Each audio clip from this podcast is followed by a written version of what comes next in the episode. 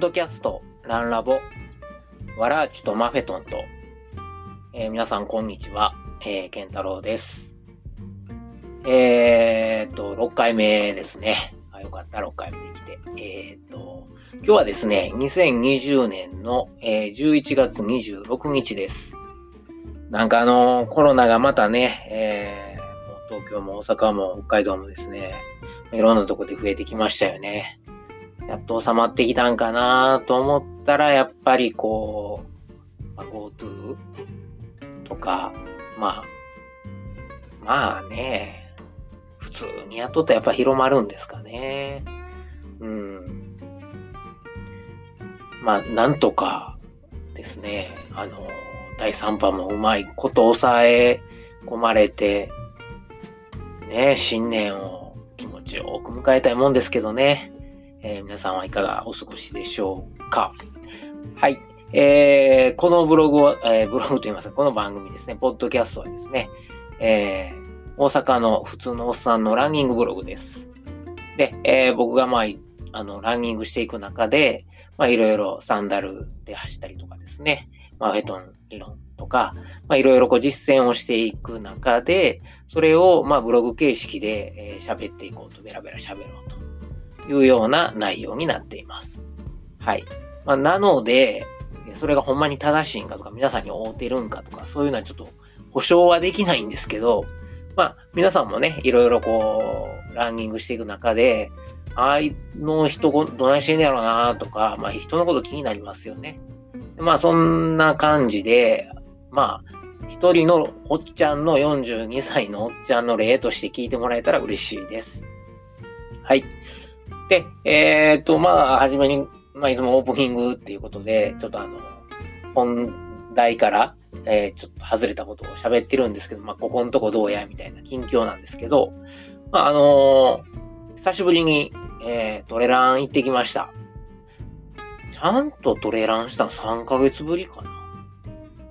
まあ、息子とちょっとこう、軽く走ったりとかしてたんですけど、多分8月の最後ぐらいに、あのー和歌山の三崎公園から、三崎公園から犬鳴山かな、大阪の泉佐野の犬鳴山まで、まあ、汽船アルプス、あアルプスちゃうんですけど、まあ、汽船高原かな、えーって言われてるところを走って、はい。あの時に途中で道なくなってどないしようかな思ったんですけど、まあでもすごく最後は温泉入って帰ってこれて気持ちよかったんですけどね。あれ以来やから3ヶ月ぶりかな。今回京都行ってきました。はい。で、あのー今、もみじが、ね、紅葉がめちゃくちゃ綺麗な時期なんで、まあ、もみじ見たいなというのと、で、ちょうど去年の今頃かな、えっ、と、京都走ったんですよね。同じように。その時は東山から、えー伏見稲荷から、あの千本鳥居で有名な伏見稲荷からスタートして、で、結局最後どこで終わった？鞍馬かな？鞍馬駅。はい。鞍馬駅まで走ったんですよね。なので、東山コースと北山コースを走ったんですけど、今回は、まあ、あの、紅葉も見たいということで、まあ、やっぱ紅葉言うたら嵐山ですよね。えー嵐山とか高尾とか貴船。まあ、今日、あの、関西ちゃう人すいません。なん、なんもわからへんと思うんですけど、まあ、あの、ググってください。綺麗なんですよ。ほんで、西山川コースから行こうかなということで、まあ、京都一周トレイルの、えー西山と北山コース走ってきました。なので、今回は京都の阪急上桂駅から、えー、あの、苔寺っていう名前で有名な、えー、西宝寺西宝寺どっちやろかの前を通って、で、えー、嵐山の竹林、あ、有名ですよね。あっこ抜けて、朝早かったから全然人いなかったですね。で、えー、高尾、貴船と、えー行きまして、えーまあ、そこの間の、特に六丁峠、嵐山の六丁峠越えてから、高尾までの、あの、清滝川いう川流れてるんですけど、その沢沿いの道がね、最高で、まあもう全然山ではないですけど、トレイルで、えー沢沿いの、ちょっと岩とか、えーまあ、えー土ですよね、の沢になってるところを、あの川べりをずっと走ったんですけども、まあ、放送もされてなくて、えーまあ、多分そのまんまやと思うんですけど、すごく走りやすくて、何よりもね、やっぱり川沿いでもみじも綺麗で、で、空気もええし、で、やっぱそっちまで人来ないですよね。六丁峠越えてまで行こうっていう人なかなかいなくて。もちろん、高尾や貴船行くと、それはそれでそこを目当てに来てる人はいるんですけど、まあでも、平日行ったんでね、雪を取って。まあ、人少なくてよかったですね。で、えー、そっから今度走って鞍馬まで抜けて、で、鞍馬寺の前通って、あの、弁慶と牛若丸の、あの、鞍馬寺ですよね。えー、で、で、そっから、牛若丸、弁慶、弁慶関係ないんか。牛若丸が修行した、つまり義経が預けられて修行したのが鞍馬寺ですね。でそこを抜けて、で、大原に抜ける道の入り口に、まあ、あのトレイルの入り口に、あの、地蔵寺っていうね、あの、ちっちゃい寺みたいなのがあるんですけど、そこにね、めちゃくちゃ可愛いお地蔵さんがいるんですよ。よかったら、あの、リンク貼ってるんで、僕のインスタも見てみてください。はい。で、そのお地蔵さんにもね、1年ぶりに会えて、で、えー、大原の景色、そこから抜けたら大原に出て、大原はもう、京都の中で、なんていうんかな、うーん、まあ、僕はもうなんか別世界やと思ってるんですけど、すごく落ち着くとこで、はい、癒されますね。いや別に何があるわけでもないんですけど、すごいもう、うん、なんか、日本の原風景というか、はい。僕は大好きです。あの、比叡の山もバックにですね、畑とか見て、はい。で、そこで、どないしようかなと思ったんですよ。もう、時間がね、2時超えてたんで、2時半ぐらいやったかな。大原で比叡山のふもと、比叡山っていうか、まあ、水山のふもとに来た時が2時半やったんですよね。で、まあ、行くか戻る、行くかもうこっからバス乗って帰るかというで、その時ちょうど40キロぐらいやったんですけど、まあまだ行けるやろうということで、まあの、行ったんですよ。で、そこから、えー、水山、それから横高山を、まあ、重曹というか、はい、越えて、で、ようやく比叡山ですね。で比叡山の延暦寺着いた時はもうね、あの、4時頃やったんで、4時過ぎかな。えー、ちょっと日も暮れかけてて、夕日がめちゃくちゃ綺麗やったんですよ。だから、あの、京都の街を眺めながら、あのなんやろ、えー、夕日を見れたので、すごく良かったんですけど、ただ、まだ、そんなすぐ暗くならへんやろ思っとったら、もう山ん中、夕日ぐらいではもう全然火届、光が届かなくて、真っ暗になってきて、でその真っ暗の中を、えー、走って、とりあえずあの、京都の北白川まで降りるぞってことで駆け降りたんですけど、まあね、真っ暗やったんで、しかもそんな急に暗なると思ってんかとか、ヘッデ持っていかなかったんですよ。すいません。で、携帯のライトありますよね。スマホのライト。で、まあ、まあまあ、あとは薄明かりが、あっあの、夕日が入ってるんで、なんとか見れて、はい。ただ怖かったから、なんか、熊、熊注意みたいな看板も出てたんで、で、人も誰もおらんかったんで、すいません、僕、あの、規制を発しながら、怖いぞーとか、うおらーとか、あの、規制を発しながらですね、シュッシュッシュッとか言いながら、あの、熊鈴は持ってったんですよ。はい。で鈴もカランカラン鳴らして、おっさんがね、駆け下りたと。いやー、動物園でよかったですけど、もう一個言うと人もいなくてよかった。いたらね、警察呼ばれてますよ、あんなほんま。ありえへん。ありえへん、ほんま。あんなね、おい。変な声、規制発しながら降りてくる、あの、おっちゃんみたいな。はい。普通山走って降りてくるだけでもちょっとこうね、ええー、って思いますけど、規制発してますからね、もう何事やと。はい。ようバチ当たりませんでしたね、比叡山。ねえ、もう延暦寺、仏さんのいる、はい。聖なる山ですよ。すみませんでした。はい。なんとか無事に北白川まで降りて、で、そっから、えっ、ー、と、ケアの出町柳駅まで走って、ちょうど55キロぐらいかな。54.65キロでしたね。時間的には、えっ、ー、と、そうですね、8時間半かかりましたね。まあ休憩入れてですけど、で獲得標高が2200ですね。まあまあ、ぼちぼちかなというところです。ただ今回やっぱ良かったのは、そんなに、えー、補給船でも、まあ水と、で、えー、菓子パンちょっと、それから、ジェル1個も取らなかったですね。あ、でもゼリー、ゼリー食ったか。ウィダーインゼリーみたいなやつ、コカ・コーラが出したやつの、あんな、なんかゼリー的なやつを一つ食べましたね。なとこかな。と途中で飯食うとこなかったから結局持ってたアンパン食べたぐらいかな。はい。で、かえー、出町の、出町柳のコンビニでおにぎりと、えー、っと、なんや、ウインナーが、えー、魚肉ソーセージですね、食べて、チーズか、チーズも食べましたね。あとは、コーラ。まだコーラ。はい。で、帰ったと。いや、ほんま熊出んでよかったです。いや、ほんまあの、京都おすすめなんで、ぜひぜひ、えー、めちゃくちゃサブナル前に行ってください。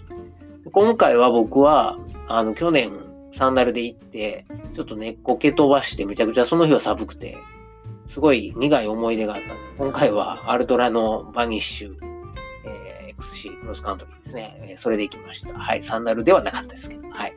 でも今回暖か、暑くて逆に。はい。サンダルでもよかったかな。T シャツ、途中 T シャツとも短パンでしたね。はい。まあ、すごい良かったです。で、えー、っと、あともう一個の、えー、ネタというか、まあ、トピックとしては、あの、いつも言ってる、えー、MAF テストですよね。えー、の8回目を、いつやろう先週21日、11月21日の土曜日に8回目しました。で、まあ、初めての人もいるかもしれないんで、これは、あの、マフェトン理論で、あの、推奨されている、まあ、あの、なんですかね、えー、トレーニングの進捗を見るためのテストなんですけど、まあ、3キロ、僕の場合は3キロを、えー、自分のエロ最大エアロビック心拍数138ですね、180から年齢引いた数。えー、僕の場合は最大エアロビック心拍数138以下で、えー、3キロのタイムトライアルをすると。はい。だから、えー、138を超えそうになったら、ペース緩めなあかんんですけど、まあ、今回は、えー、12分59秒01ということで、えー、久しぶりに、はい、前回あかんかったんですけど、久しぶりに PB、はい、更新しました。はい。というわけで、えー、キロ4分20で、えー、3キロ。で、心拍138。で、終わってから見たら平均心拍も138ということで、ちょっと何回かですね、心拍数140超えることあったんですけど、そのたんびにちょっとこうスペースを落として、ね、えー、なんとか平均心拍138でいきました。はい。まあ、この調子で頑張っていきたいと思います。はい。それでは本編の方に入りましょう。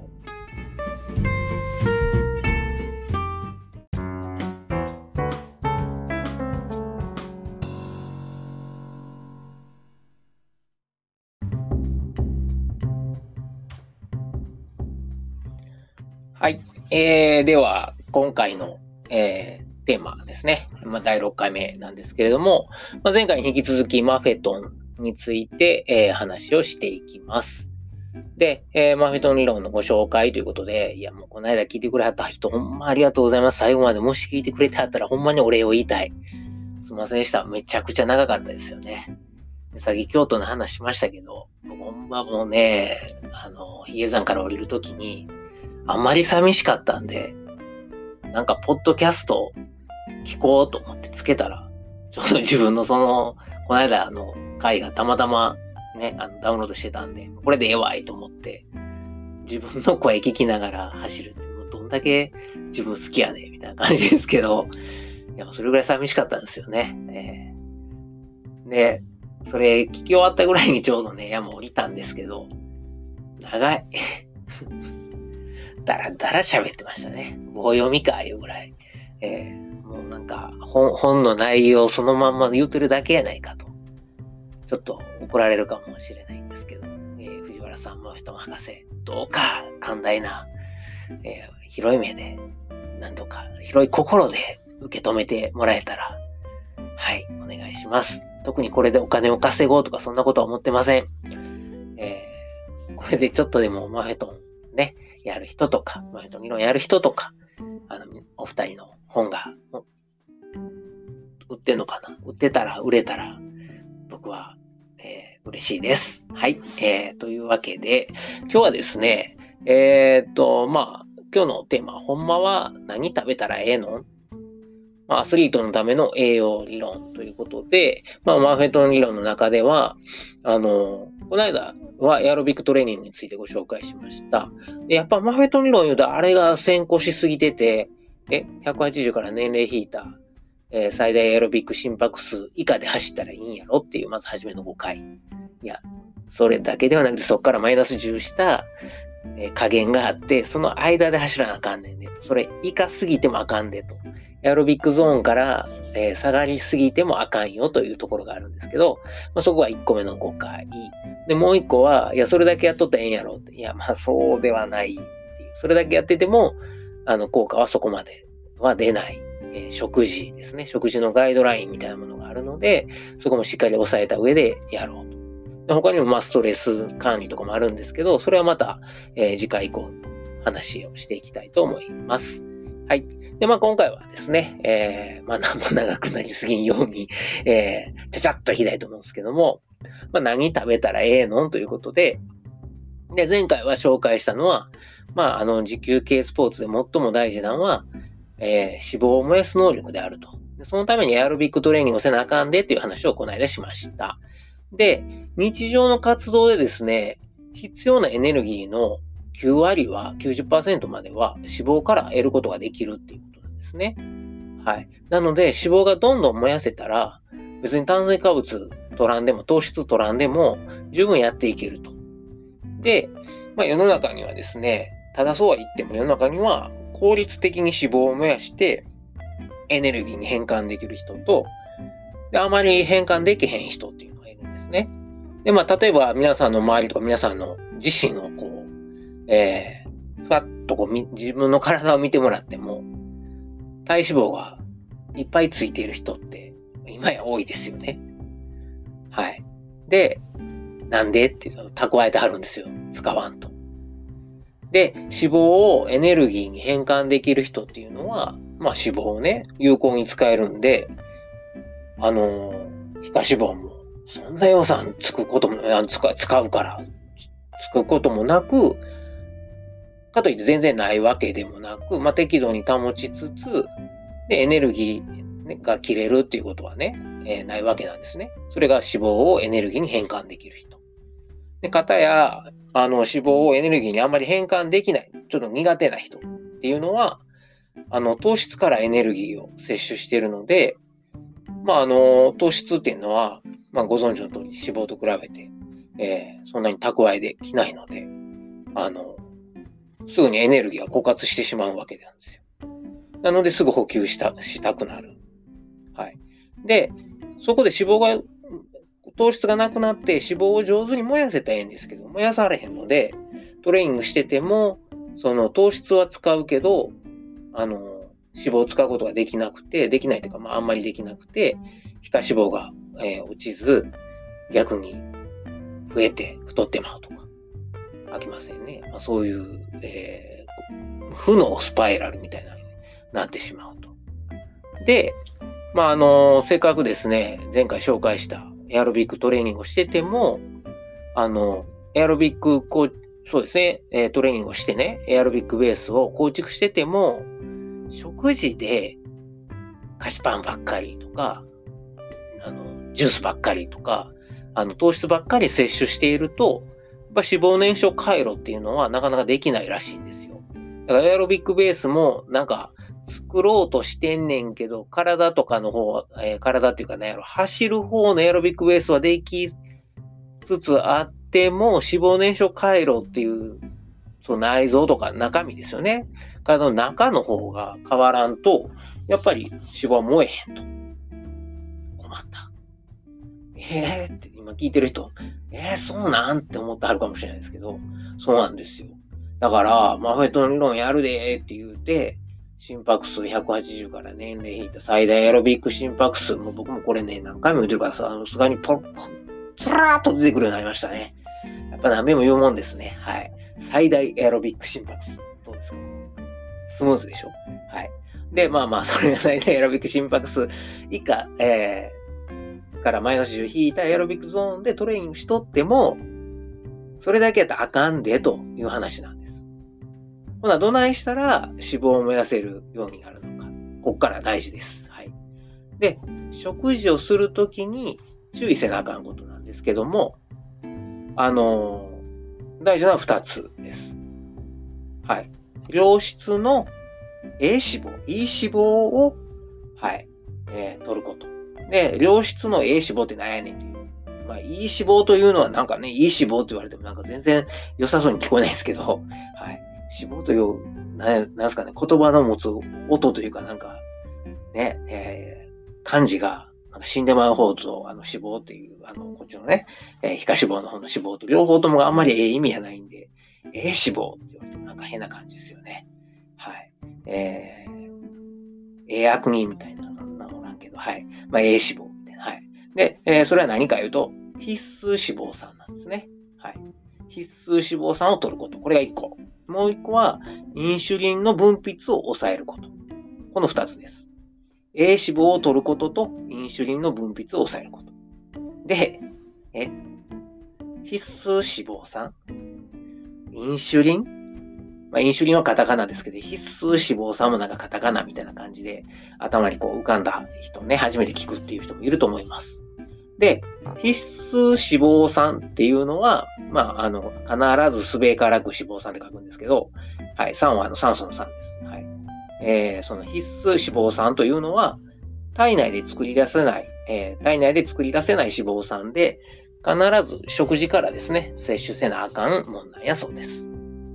で、えー、もう一個、インシュリンですね。インシュリンはまあ聞いたことあると思うんですけど、インシュリン注射とかありますけど、これは炭水化物を摂取した時に分泌されるホルモンで、糖質の燃焼を促してしまうと。はい。なので、脂肪を燃やしたいのに、糖質の燃焼を、その、インシュリンが促してしまうと。はい。いや、頼む脂肪を燃やしてくれ。ってことで、だからインシュリンがあんまり出ん方がいいわけですわ。はい。で、えー、炭水化物のね、取りすぎがあかんっていうのは、まあ、最近ね、えー、ローカーボ、ロカボとかでもわかりますけど、で、でも脂肪を取るってどういうこと？え、脂肪って適ちゃうの？低脂肪とか、ローファットとかがおすすめ、おすすめなんちゃうんってね、皆さん思いますよね。僕もそう思ってました。ただ、そこで、あの、カッコがつくわけですよ。良質な脂肪。A 脂肪ですね。はい。で、それが何なんやいたつまり、えー、必須脂肪酸。はい。えー、必須脂肪酸とはどんなもんなんかっていうのを見ていきましょう。はい。で、えー、まあ、まずなんですけども、そもそも脂肪ってええのっていうとこですね。なんか、すごい悪いイメージしかあらへんけど、ええのっていう。で、脂肪と糖質を、まあ、比べてみるとですね、脂肪は 1g で9キロカロリー。はい。で、えー、糖質は 1g で4キロカロリーのエネルギーになると言われています。だからまあ言うたら脂肪が同じ量でも倍のエネルギーになるわけですね。で、脂肪の場合は健康でトレーニングしている成人男性に、まあ、蓄えられているですね、えー、脂肪。つまり、我々の皮下脂肪であったり、まあ、内臓脂肪とか、自分の体の中にある脂肪というのは、まあ、大体、鍛えられてる方ですよ。はい。鍛えられてる方であっても、えー、だいたい10万キロカロリー程度あるらしいです。それだけで。エネルギーとして。で、そんだけで、そんだけでってすごいあんねんけど、それで1000キロ走るエネルギーに相当するんやそうですよ。つまり我々、別にご飯食べんでも、体の中にある脂肪だけ燃やしたら1000キロカロリー、あ、ごめんなさい、1000キロ走るんやって。すごいですね。で、一方で糖質は2000キロカロリーまでしか体内に蓄積できんそうです。で、まあ、あの、それをなんかこう、マーメトン読んでて、あ、そうなんや、って言ってこう確認してた時に思い出したんが、最近ね、あの、ランボーイズ・ランガールズさんのあのお店のサイト、ウェブサイトで、あの、ウルトラランナーの石川義彦さんのインタビュー載ってたんですよ。そこで石川さんが言うてはったんが、究極の話、自分の体脂肪を使えたら、水以外の補給はいらんって、そういうふうに言うてはったんですよね。細かいなと思って読んでたんですけど、まあ確かにそうなんですよね。自分の、えー、体に蓄えられてる脂肪を使えば1000キロ走れねんから。それはまあ水だけ飲んどったら、ね、水で、えー、水は脂肪を燃やすときに必要ですから、まあ、そういうことらしいですよ。あと酸素。はい。ほんまかいな。すごいですよね。はい。石川さん、ぜひ、そこの、えー、とこまで、ぜひぜひ、たどり着いてください。えー、ツイッターとかで、えー、フォローしてます。で、えー、っと、あ、あの、この記事に関しては後でまたリンク貼りますね。で、えー、まあ、脂肪の話したんですけど、脂肪と糖質比べて、次、良質の脂肪っていうことで、まあ、A 脂肪っていうのは何なんやと、A 脂肪って、変な響きですけど、まあ、マフェトン博士はそれは、オメガ6とか、えー、オメガ3と呼ばれる不飽和性の脂肪というのが栄養と進めてあります。なんか聞いたことありますよね。オメガ6、オメガ6とか、えー、オメガ3って書いてオメガ3と呼ばれる、えー、もの。で、オメガ6の、えー、脂肪酸というのは、脂肪というのは、えーとまあ、オメガ6のものは何から摂取できるのかというと、あの、ほとんどの植物性のオイルに含まれているそうです。例えばオリーブオイルとか、えー、キャノーラオイルとか、に、えー、含有含まれているのが多いと。食品では、まあ、油以外、もちろん、あの、MCT オイルもそうですけれども、あの、オイル以外では、食品では、大豆やごま、かぼちゃ、エンドウ、あ、エンド豆、それから人参、ブロッコリー、アスパラガス、キャベツなんかに多いと言われています。で、オメガ6の働きは、まあ、オメガ6にはリノレン酸というのが含まれてて、炎症を鎮めたり、血液の循環を促す効果があるんですって。はい。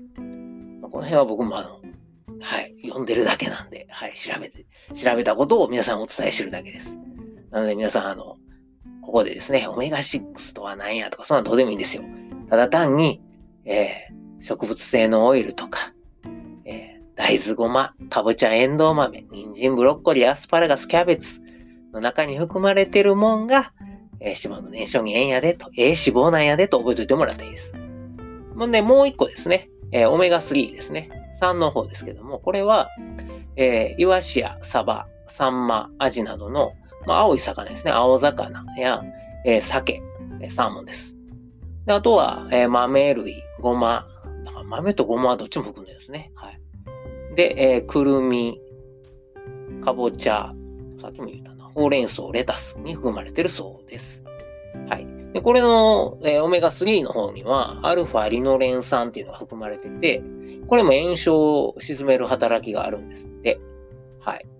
で、今やと、まあ、サンマやイワシがですね、油が乗ってる季節ですね、冬。はい。だから、魚っていうのはやっぱりあの季節ごとに油の乗りが違うので、その油が乗ってる季節の時、油が乗ってる時期の青魚っていうのを選んで食べると良いと。そういうことだそうです。日本とかいいですよね、やっぱり。その季節によっていろんな魚食べられるんで、その時に、えー、ちゃんと旬のというか、旬の魚っていうのは、旬にあと言われてる魚っていうのは油が乗ってる魚なんで、そういうのを、えー、取ったらええと。ただ今年はね、サンマえらい高いですね。はい。えー、1匹150円ぐらいしますからね。100円や高いんですけどね。はい。安い時なんか3匹200円とかなんですけどね。今年はだから 3, 3万まで1回しか食べてない。はい。この間息子に3万食べたい言われて。うん。まあ、ね、サバにしようか、みたいな。はい。言ってたんですけど。はい。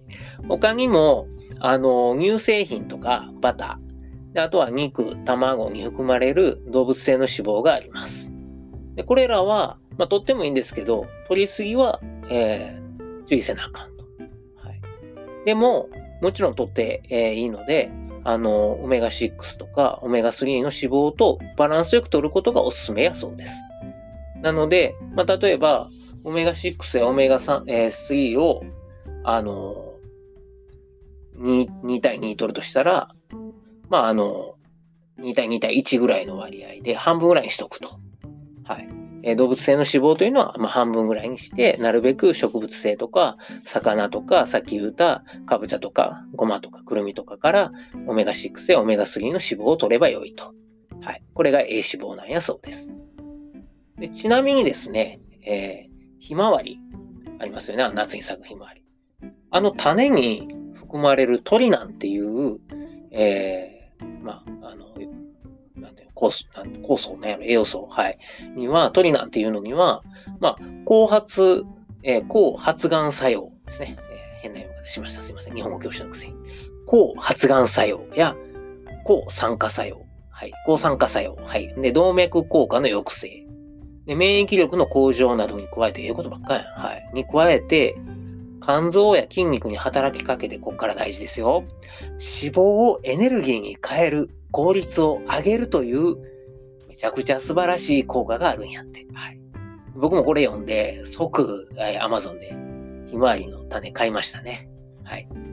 で、えー、確かに外国なんかではよく、あの、ひまわりの種をローストしたやつとかをポリポリおやつ代わりにスナックとして食べてる人はおったんですね。はい。で僕もあの、職場でおやつ代わりポリポリかじってますけど、この間あの、職場のお姉さんに、先生、ついに石食べてるんですか？って言われて。いや、これ石あの、あのひまわりの種でって言って。で、見た目ね、ローストしてるやつほんま石みたいなんですけど、はい、おすすめです。多分いいと思います。でも食べ過ぎはあんま良くないそうですよ。はい。あの、サラダに入れて一緒に食べるとかも、えー、美味しいです。はい。で、今までここまでは A 脂肪についてお話したんですけど、今度は反対にアカン脂肪ですよね。アカン脂肪にはどんなものがあるんかというと、まあ、よう聞く話、マーガリンですね。マーガリンのような人工的な脂肪や揚げ物、あと揚げ物ですわ。揚げ物はね、やっぱ食べ過ぎると気持ち悪くなるいうことはあんま用ないいうことですけど、揚げ物でも特に何回も使った油とか、古い油とか、加熱しすぎた油っていうのは、あの、悪い脂肪なんやそうです。なので、あの、マーガリンたっぷりのパンとかですね、あの、コンビニではありますよね、コッペパンの中にマーガリンのジャム入ってるやつ。美味しいんですけどね。あんなんとか、揚げ物は、まあ、あんまり用ないと。あんまり用ないとか、用ない。もう用ないって言うてまいりましょう。用ない。はい。えー、食品会社にとごめんなさい。用なそうですよ。で、えー、特にマーガリンにはトランス脂肪酸っていうのが含まれてて、これが、まあこれよう聞く話ですけど、あの、悪玉、えー、コレステロールを増やすっていうのは、もうほんまに、えー、よく聞く話ですよね。はい。なので、え、皆さんご注意ください。なので、まあ、ここで言いたいことは、あれですね。A 脂肪を取りましょうと。で A 脂肪は何やと。オメガ6、オメガ3。はい。えー、植物性のオイルとか、えー、かぼちゃとかごまとかに含まれていると、大豆とか。あとは、えー、青い魚ですね。はい。で、あとはくるみとか、まあ、夏系かな。で、あとは、まあ、かぼちゃとかほうれん草、つまり緑黄色野菜ですよね。なんかに含まれていると。はい。こういうものを取ればええよと。あと、ひまわりの種は、えー、より脂肪を燃やしやすくすると。食べ過ぎ注意。で、ただ、えー、マーガリンのような人工的なもんや揚げ物、えー、加熱しすぎた油とか古い油っていうのは、あの、注意してくださいねという話です。まだ次にもう一個大事やと言ったし、A 脂肪を取るの。もう一個はインシュリンですよね。インシュリンが出んようにすると。で、このインシュリンについてなんですけど、インシュリンは炭水化物を摂取すると分泌されるそうです。で炭水化物に含まれるグリコーゲンをまあ、なんかやりましたね、小学校の時にね。ブドウ糖はグリコーゲンがどうたらこうたらやつあれ。グリコーゲンを蓄積しようとするんですよね。エネルギーとして。でも体内に蓄積できるグリコーゲンの量というのはさっきも言いましたけど、限られてるので、インシュリンは炭水化物を脂肪に変えようとするんですよ。あ、脂肪に変える。これも習いました。で、その働きのせいで、脂肪を使いたいのに、その燃焼が抑えられ、それは貯めようとしてるんですから、それは使おうとはしないですよね。燃焼を抑制してしまうというのが問題なんですね。はい。で、あの、さらにその炭水化物から脂肪に変わった脂肪が皮下脂肪として溜まっちゃう。はい。なので、どんどん体に脂肪が蓄えられると。困ったものです。だから、脂肪を燃焼したかったら、なるべく炭水化物を取らずにインシュリンの分泌を抑えるべきやと。まあそういうことなんですよ。で、もう一個、インシュリンの怖いとこは、これね、空腹感を呼び起こすという厄介な働きがあって、これありません？なんか食べた後にとか、まあ、満腹のはずやのに、まだなんか食べたいなとか、あの、デザート別腹とか言うじゃないですか。まさにあれですよ。あんな嘘に決まってるじゃないですか。腹いっぱいは腹いっぱいなんですよ。せやけど、インシュリンのせいで皆さんは、あ、デザート別腹や、もっと食いたいと思っちゃうんですよね。ああいう食べた直後やのにお腹が減ったと思わせる、そういう恐ろしい、えー、のは、ほんまは、お腹の中に隙間があるんではなく、まあいいわなんぼでもね、こう押し広げたらなんぼでも入るわけですよ、袋やから。でもそれではあかんと。もう、あの、インシュリンに皆さん騙されてるんです。だからインシュリンに騙されんようにしようと。なので、まあ炭水化物、つまり糖質の取りすぎとか食べすぎっていうのは、あの、さっきも言いましたけど、糖質を脂肪に変換して蓄えようとするので、皮下脂肪の増加につながってしまうと。で、太ると。これ悪循環や。ね。はい。というわけで、ここで一遍、えー、休憩です、えー、ここまでは脂肪と、A 脂肪とインシュリンについてお話ししました。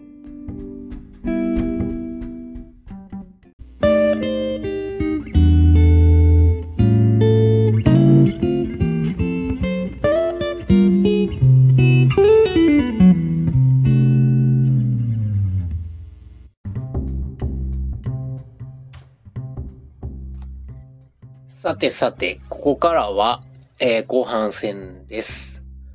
なるべく、えー、この間ほど長くならないように頑張ります。今回まとめたんですよ、結構。はい。あのー、まあいいや。で、えー、前半はですね、えっと、脂肪燃焼しやすい体を作る、え食事に、えのために、まあ大事なこと2つあると。1つは、え脂肪を取ると。良質な脂肪、つまり必須脂肪酸を取ること。で必須脂肪酸というのはオメガ6であったりオメガ3の脂肪を取ればいいと。もう一個がインシュリンが出にくくする。はい。で、インシュリンというのは脂肪燃焼を、えー、抑制する効果があるので、えー、出ると脂肪が燃えにくいと。で、それにはどうしたらええかというと炭水化物を取りすぎないようにすると。はい、この、えー、話をしました。で、こっからはですね、まあ、あの、理想的な栄養バランスと、食べてええもん、あかんもん、食べたらええもん、あかんもんについてご紹介します。で、え、さっきは、あの、良い脂肪ですね、A 脂肪、えー、必須脂肪酸とインシュリンの話しましたけど、でその中で A 脂肪取れと。どんだけ取ったらええねん。で糖質はあんま取んなと。じゃあどれぐらいやったら取ってもええんかっていうのを、えー、ちょっと考えていきましょう。はい。で、マフェトン理論では、もうざっくり言うと、炭水化物は40%、で、脂肪を30%、で、タンパク質を30%という、えー、このカロリーバランスの割合が、まあ、臨床研究の結果から適切やと、えー、述べてます。はい。まあ、マフェトン理論ではね、それをお勧めしてるんですけども、で、えー、ちなみにですね、えー、藤原さん、えー、前回も紹介した、え藤原さん、藤原ゆりさんですね、の本でも、あの、よかったらリンク貼ってるんで見てください。の本でも書かれてるんですけど、まあ、現行のですね、日本食の、えカロリーバランスというのは、大体ですよ。はい。炭水化物が75%。多いな。で、脂肪が10%。で、タンパク質が15%というふうに紹介されてます。まあ、世界でも、日本食は、えー、脂肪がすごく少なくて、健康的だってよく言われるんですけど、でもさっきの話と逆行しますよね。はい。あの、ええ脂肪はとってもええということなんで、で、それを3割取れと。はい。いうことですから、じゃあ、どうしたらいいんだということで、炭水化物、つまりご飯とかの量を、ご飯とかパンね、の量を半分にして普段。ほんで、その分、脂肪やタンパク質、おかずの量を倍にしたら、ちょうどええんやでっていうことが、えー、紹介されてます。で、ここまで聞いて、備え言うたかってカロリーバランス？毎日計算せなあかんの？とか思う人やりますよね。そらそら心配しますよ。僕も読んでて、そんな無理やし、栄養士ついてるわけでもない。プロのね、プロのアスリートやったら栄養士ついてる人もおるけど、そんなんちゃうもんって思った人いっぱいいると思うんですよね。で、えー、でもマフェトン博士、やっぱ気聞きますよね。あの、ちゃんと本の中で、いちいちカロリー計算なんかせんでよろしいと。はい。そんなもんせんかてよろしいって言ってくれてます。よかった。で、それよりも、食べ物を食べた時に、体がどのように感じるのか、それを知ることが大切なんやと、えー、書いてあります。例えば、食べた後食後に空腹感、もっと食べたいとか思うんやったら、それは糖質取りすぎやでと。で、そんな風に毎回食べた後に感じたことを記録して、それに応じて炭水化物の量とか脂肪の量を調整していけばええねんでと。はい。で、そうしたら食事と体の関係にだんだんあの敏感になってくるんで、で、えー、そうすると、あの、自分の中の適量っていうものが分かってくるんやと。そういうふうに書いてます。まあ確かにね、あの、栄養の本なんか読んでも、その食材によって、なんかカロリーってみんなまちまちじゃないですか。人によっても、例えば同じ人参一本、同じもん食べたとしても、同じポテトサラダ食べても、そこからカロリーを、あの、ね、えー、例えば100キロカロリー、えー、摂取できる人もおれば、そこから80しか取られへん人もおるわけです。体質によっても違うんで、はい。そういうことよりも、自分が食べた後に、どういうふうに感じるかっていうことに意識を持っていくようにしようと。つまり、だから食べて、はい、はい、腹いっぱい OK! で終わるんじゃなくて、食べた後にどんな風に、えー、体が反応してるかっていう、そこを、そこに何て言うんだろう、えー、意識を持っていこうよという話です。はい。さてさて、お待ちかね。こっからは、ほんなら実際に何食べたらええねんなっていうことを、えー、お話しします。さっきちょっと脂肪の時に、A 脂肪の時に、えー、いろいろ食材あげましたけど、はい、もうちょっと具体的に、やっとここまで来た。いや、ほんまはね、僕は今回、これが喋りたかったんです。実際に何食べたらええねんっていうとこ。これ僕すごく参考になったんで、自分もこれで、あの、食事の、あの、内容っていうのは、あの、えー、この3ヶ月、もう4ヶ月かな？はい。えー、改めて、だいぶ改善されたなというか、意識が変わりましたね。はい。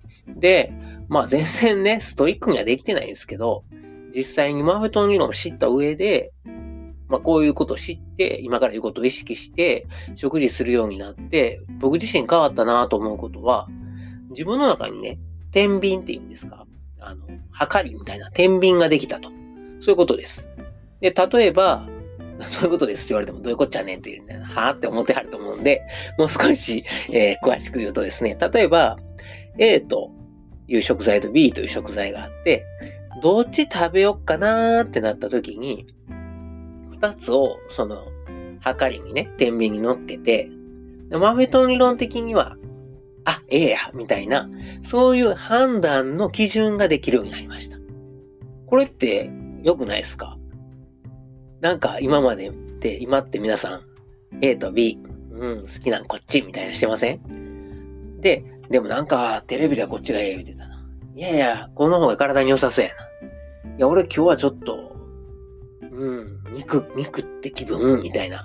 でも、そういうのって、自分の中の、まあ、気分的なとこじゃないですか。好みとか。それを、まあ、一つの指針として、ガイドラインがあれば、あの、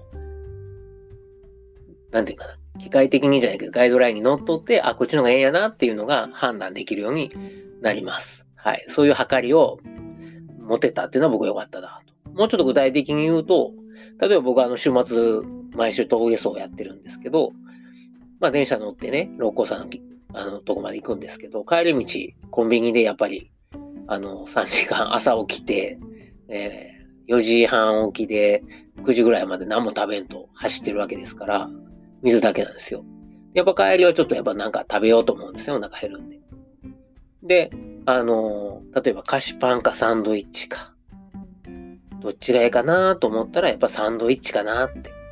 で、サンドイッチやったら、なんでか言うたらサンドイッチやったら卵とチーズとレタスが入ってて、あの、タンパク質も炭水化物も脂肪も取れる。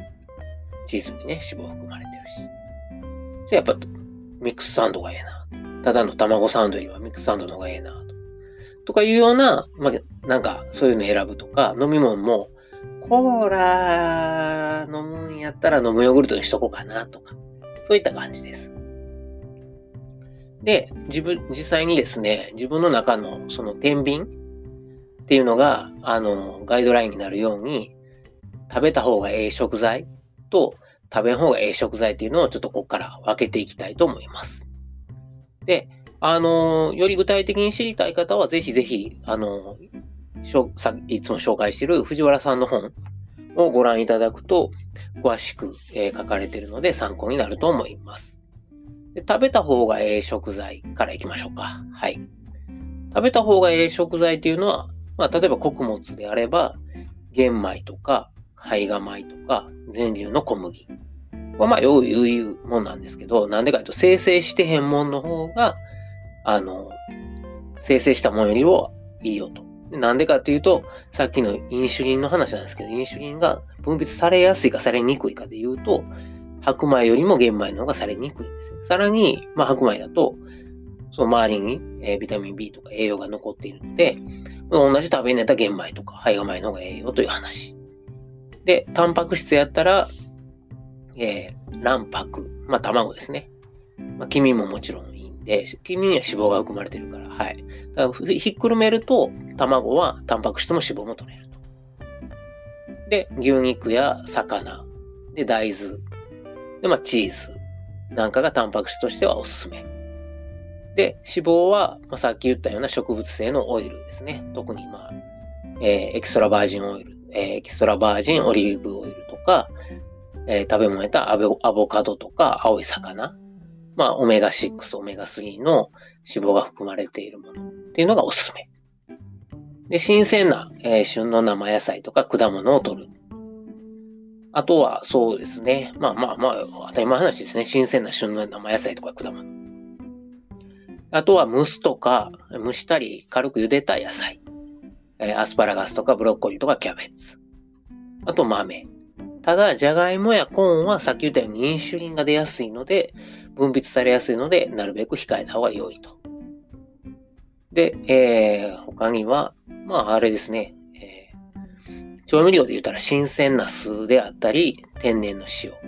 同じ塩を選ぶんでも人工のものに天然の方がいいよと。あとは、えっ、ー、と、あれですね、間食にするなら、ナッツ類、えアーモンドとか、カシューナッツ、マカダミアナッツ、くるみ、さっき出たかぼちゃの種とか、ひまわりの種、種系などを、まあ、生とか素焼きでいただくと。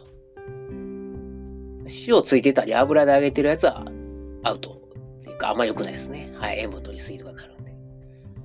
で、えー、糖分に関しては、まあ、白砂糖よりも三温糖とか蜂蜜とか黒糖で糖分を取った方が良いよと。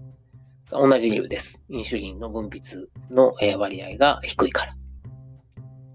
もちろん出るんですよ、インシュリン。だけど、えー、白砂糖よりはマシと。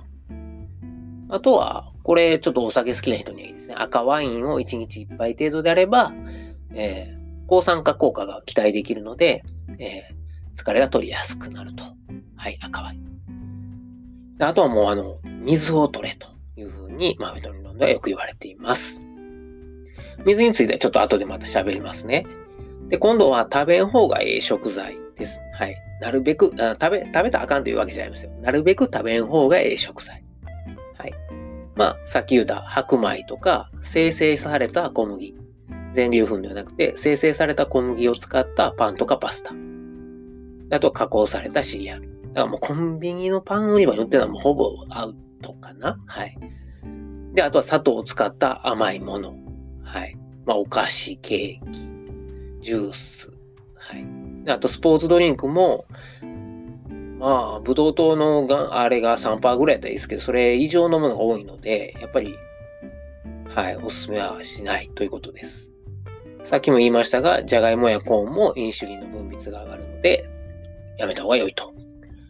で、ドライフルーツとか缶詰のフルーツ。で、ひき肉を使ったもの。なんでわかんないので、えー、加水分解されたタンパク質。揚げ物。えー、古い油を使ったり、加熱した油を使った料理。これさっき言いましたね。でマーガリンやショートニング。あとは、これ意外ですね。熟してない果物や野菜。例えばバナナ、ピーマン、トマトっていうのはあんまあんまお勧めしないそうです。あと人工的なビタミン。あサプリでも人工的なやつね。はい。でこういうのは、あの、食べん方がええ食材として上がっています。なので、まあ、食べたらあかんわけではないので、あの、さっき言うた食べた方がええのと食べん方がええのと両方どっちか選べるんやったら食べた方がええやつ選んだ方がええよと。はい。そういう話です。はい。まあ、食べた方がええやつはね、えー、まあ、ここだけでもまた後でもう一回聞き直して、あ、なるほどって言って、えー、取ってもらえればと思います。で、僕の場合は、まあ、あの、この4ヶ月ですかね、平日は、まあ、あの、いつも言ってる通り、朝食取らずに、えっ、ー、と、バターコーヒーしか取らない、飲まないので、はい。えー、自分でコントロールできる昼ご飯ですね、えー、に食べた方がいい食材をできるだけ選んで取るようにしてます。まあ、サラダとか、サバ缶とか、納豆とかですね。はい。で、晩ご飯はもうもちろん奥さんが、えー、作ってくれるので、奥さんが作ってくれたものをありがたくいただいてます。で、まあそっからですね、次の日の昼ご飯まではもうバターコーヒー以外は朝取らないと。そういう生活です。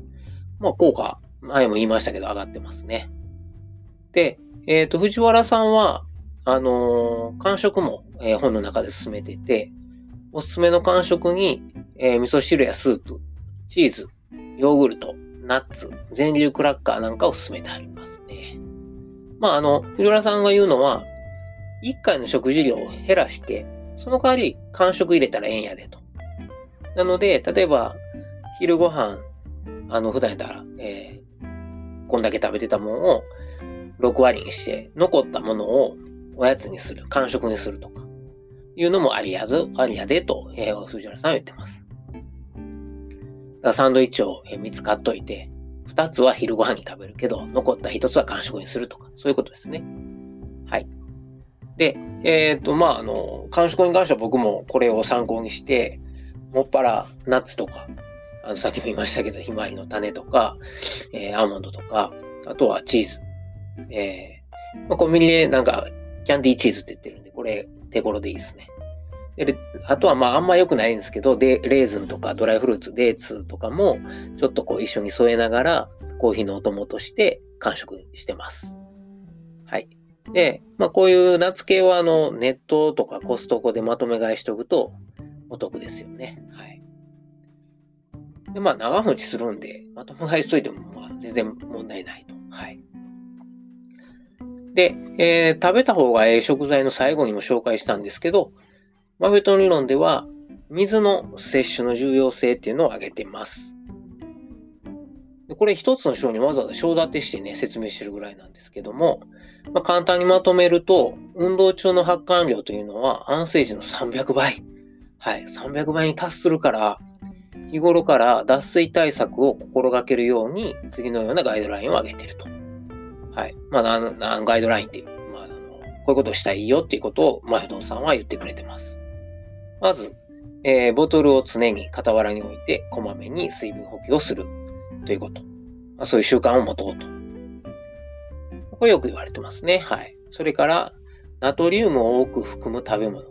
まあ、野菜であったり、えー、海で採れた天然の塩、それから醤油なんかを、えー、摂取するようにしましょうと。あとは、水を飲むと、水を飲むトレーニングをすると。トレーニングの前に飲むとか、途中に飲むとか、直後に飲むとか。はい。で、特にトレーニング中に、こう水飲むときに空気を一緒に吸っちゃって、飲んじゃって、なんやろ、取り入れて、お腹に空気が入らないように、水だけ飲むようにとか、そういうことも、あの、練習でやっとこうねっていう話です。あとは、まあ、あの、水以外のドリンク、飲みやすいものを探すと。ただ、あんまりこう、糖質の高い、えー、糖分の高いものではなくて、はい。飲みやすいけど糖分が高くないものをしっかり選んどいて、それをレースでいきなり使うんじゃなくて、トレーニングで試してから、まずはトレーニングで試してから、えー、飲んでねっていうことを、えー、進めてます。はい。以上ですかね、後半。はい。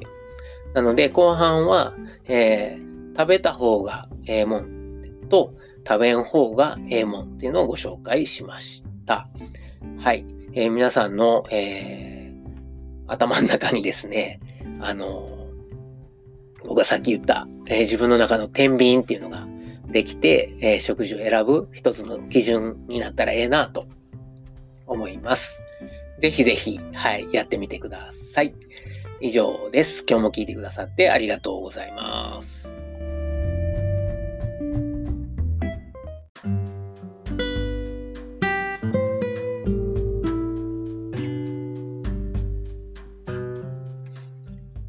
はい、えー、最後は力言葉のコーナーです。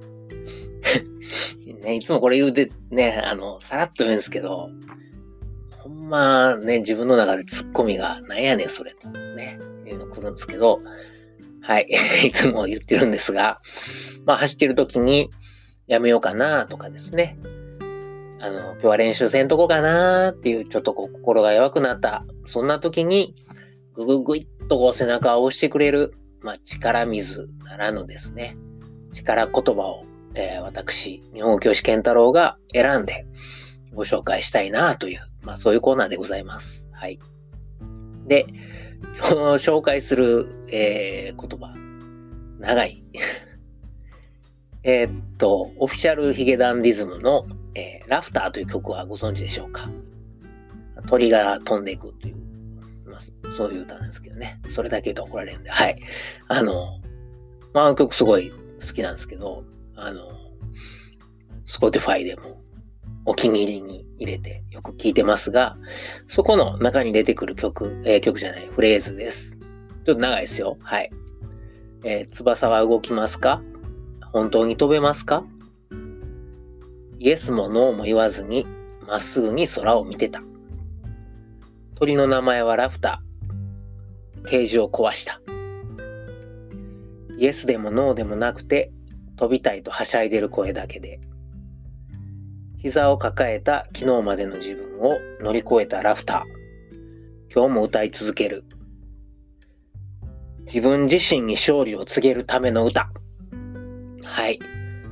これね、僕が大阪弁で読んでも大して響かないんですけど、曲でね、僕やめときます、音痴なんで。はい。あの、は僕は読まないです、歌わないですけど、はい。自分自身に勝利を告げるための歌って、ここの最後の部分がね、ガーンってくるんですよ。聞いてたら。聞いてみてください。とりあえず、あの、YouTube で。はい。皆さん。はい。えー、どないしたら痩せますか？どないしたらもっと早走れますか？はい。そう言うて、膝抱えて、ぼーっと外見てたりしません？どないしたらええんかな？あないしたらええんかな？あ、この人こんなんしてるなこの人はこんなんしてんな俺はどうしよっかな？ってなってる人。いつも言うてることです。いつもね、大体ね、言う、あの、力言葉のテーマは一貫してやれと。はい。やりましょう。ね。やって、えー、昨日までの自分を乗り越えてください。そして歌いましょう。自分自身に勝利を告げるための歌を。はい。えー、綺麗にまとまったやん、今日。やった。というわけで、今日も聞いてくださってありがとうございます。ほなまた。